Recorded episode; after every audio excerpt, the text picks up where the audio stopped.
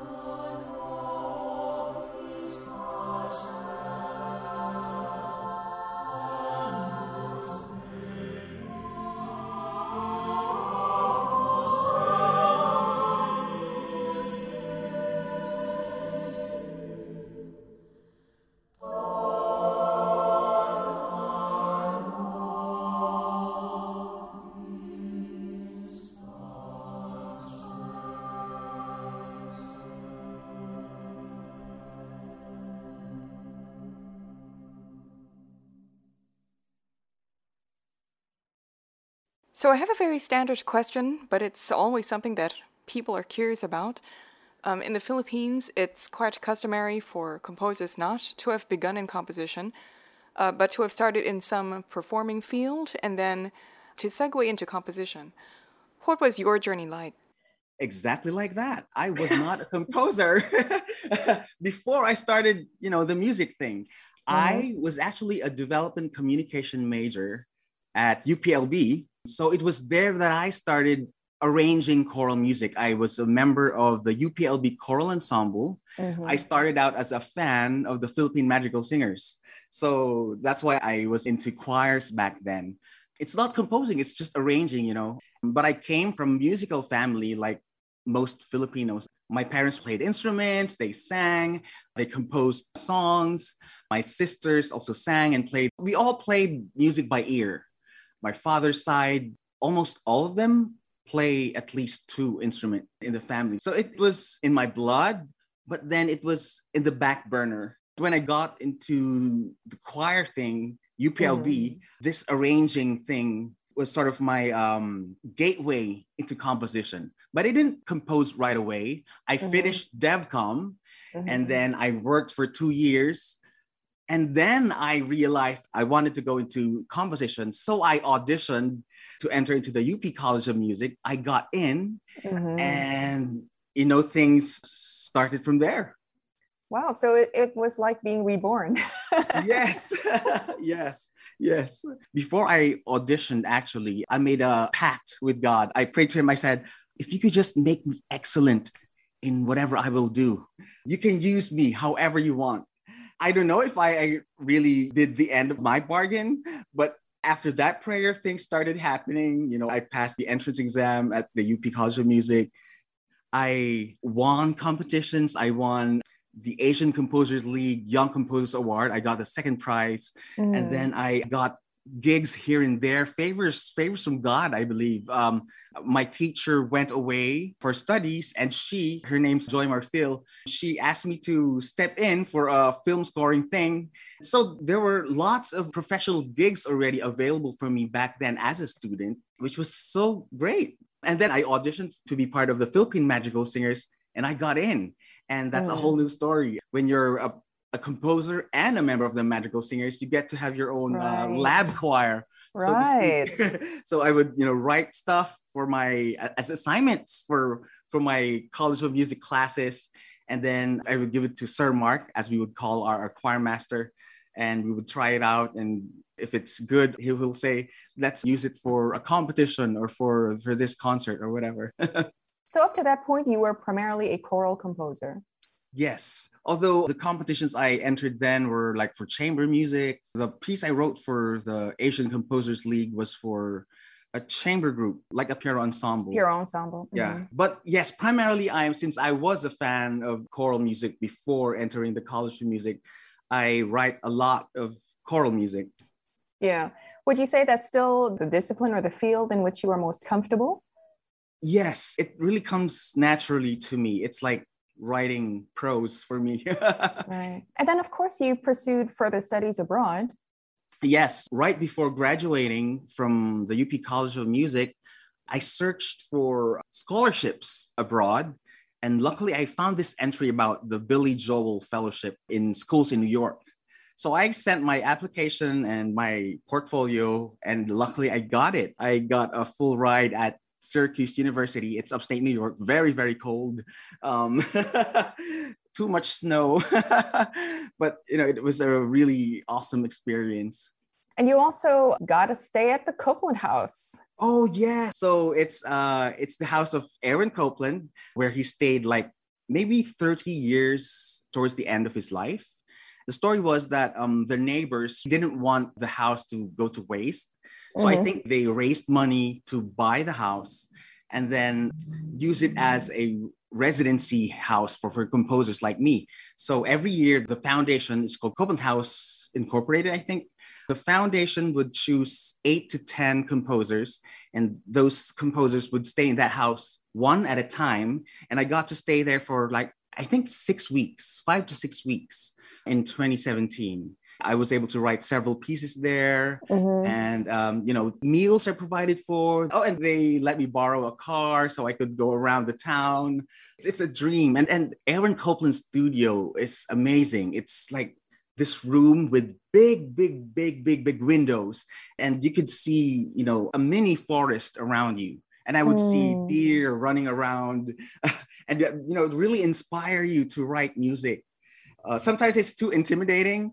I'm like, when I'm sitting on Aaron Copland's decks and I'm thinking, oh no, this this is hallowed ground. I better write something good. But at that time, the pieces you were writing, were they for Filipino audiences? Were they Filipino works? Were they for American audiences? What was it like? You were active at this time as well with uh, American groups, weren't you? Yes, I was. But for my stay at the Copland House, I think, um, because I had several commissions back then. One was the contest piece for the Namsia solo voice competition. So I wrote it there. It's entitled Kung Ini-aalay ang Naririto. So it's for piano and voice, but I, I made several versions for different categories like soprano, alto, tenor. Another commission that I had during that time was for Miriam College mm-hmm. uh, Girls Choir, because they, they were going to a competition. I think it's the World Choir Games, if I'm not mistaken. Yeah. And you've also written for the Los Angeles Master Chorale. Oh, yes, yes. So I received an email around twenty thirteen, I guess, from the artistic director, Grant Gershon. He said, oh, Nilo, I enjoyed your stuff online from YouTube and SoundCloud, and we would love to get together, maybe explore the possibility of writing music for our group. I think a year or two passed before we actually got together. The commission is for a large ensemble and a master artist from one of the um, immigrant communities in California. And I was lucky to get in contact with the late Danongan Kalanduyan, an authentic Kulintang artist from Maguindanao, who then was living in, actually in San Francisco. So I wrote a piece for choir and Kulintang, which was a multi-movement piece. The title of the piece is called Mga Pakalagyan, or Ceremonies. It was inspired by the Maguindanao culture itself, where Kulintang music is used in everyday rituals or ceremonies. So that's the piece that I wrote for the L A Master Chorale. And it was premiered at the Disney Concert Hall in November of twenty fifteen. Do you find yourself tapping into any particular musical tradition when you write? Composer influences, maybe? Well, I have my favorites. Stravinsky is a favorite, for one. Um, I like works by um, our very own Francisco Feliciano, national artist, influenced by other composers who were members of the Philippine Madrigal Singers, Eudenis Palaruan, Federizon. So these Filipino composers also tap into that Philippine heritage. So I think that's maybe the common thread among us. Our musical language is rich, onomatopoeic, rhythmic. I also like Impressionism, Debussy and Ravel. So sometimes in my choral music, the intricacy that I would aim for would be delicate. It would be dense, but still delicate if I'm aiming for that Debussy-like texture. Color is important to you? Color is important, right. Yes. Yeah. Color, texture, and word painting is very important.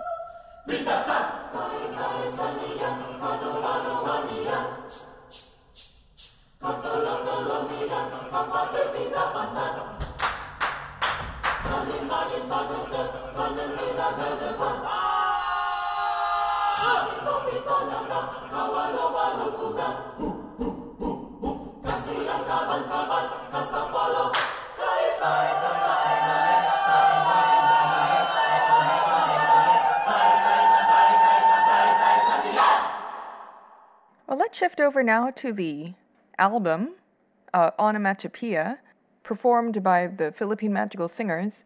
From the title itself, it sounds like it's a compendium of music you love to write. Tell me a little bit about its genesis, what it's, what's in it, perhaps some of its highlights. So the, the album, Onomatopoeia, the choral music of Nilo Alcala, it was released in twenty seventeen, but the recording started in twenty thirteen, and the span of music that's in there uh, that I wrote is like from t- two thousand three to two thousand thirteen. So it's like wow. ten years worth of my life. Yeah.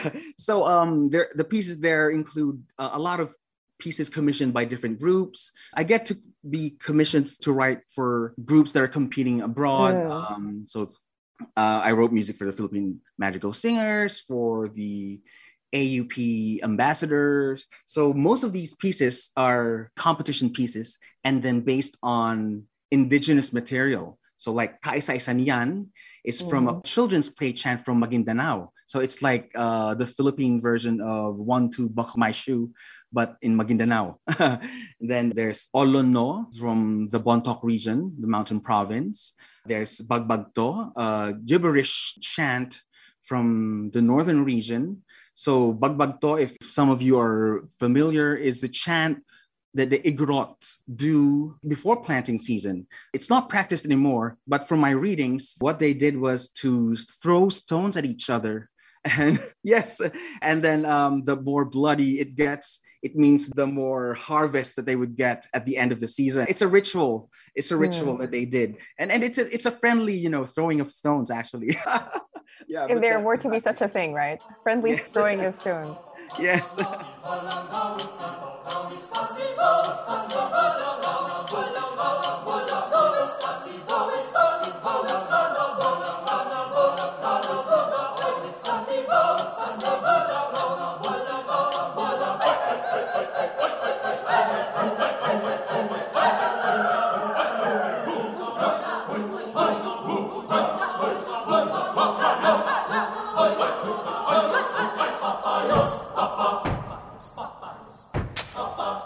So there's that section of indigenous music-inspired choral music.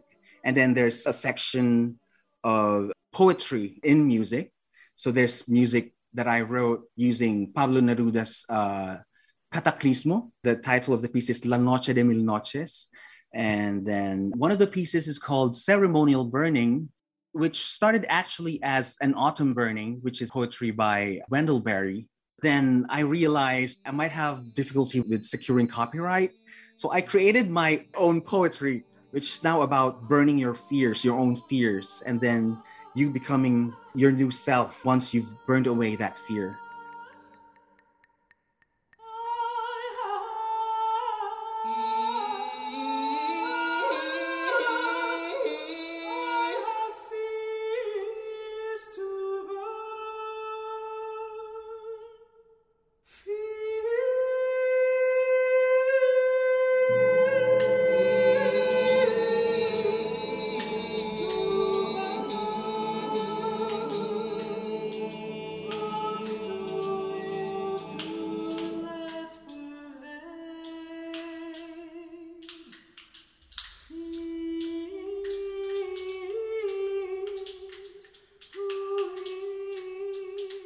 And then there's three other pieces at the end of the album that are sacred music. So there's mm-hmm. Pater Noster, there's Agnus Dei, and then Sa Silong ng Langit, which is based on Ecclesiastes three, one and eight.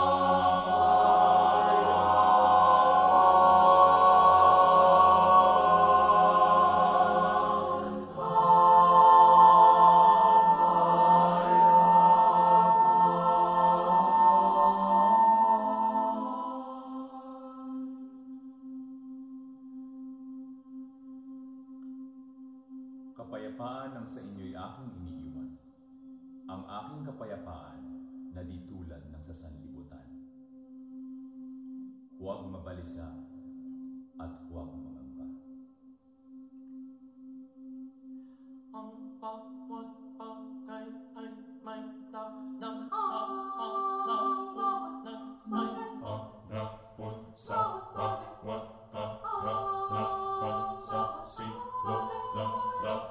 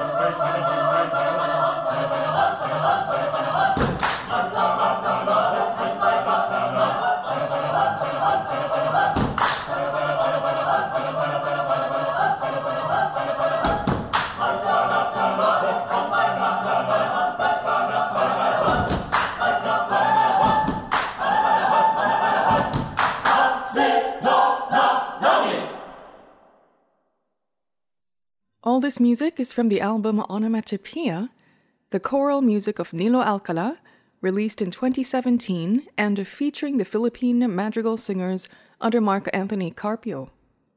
We heard complete, Sa Silong ng Langit, and interspersed in my conversation with Nilo, excerpts of Kaisa Isanyan, Bagbagto, and Ceremonial Burning. Onomatopoeia is available online from Amazon, iTunes, and on Spotify. The next part of our interview is next week, along with more of Nilo Alcala's rich and kaleidoscopic choral works, so do join me again then. That's all for this Maestro Filipino, D Z F E's weekly feature for fine music in our locale. Each episode airs Saturday, four in the afternoon, the following Monday at twelve midnight, and lastly, the next Thursday at noon. The shows are subsequently made available online on our SoundCloud and Spotify channels, so please subscribe. I'm Tiffany. Thanks for listening.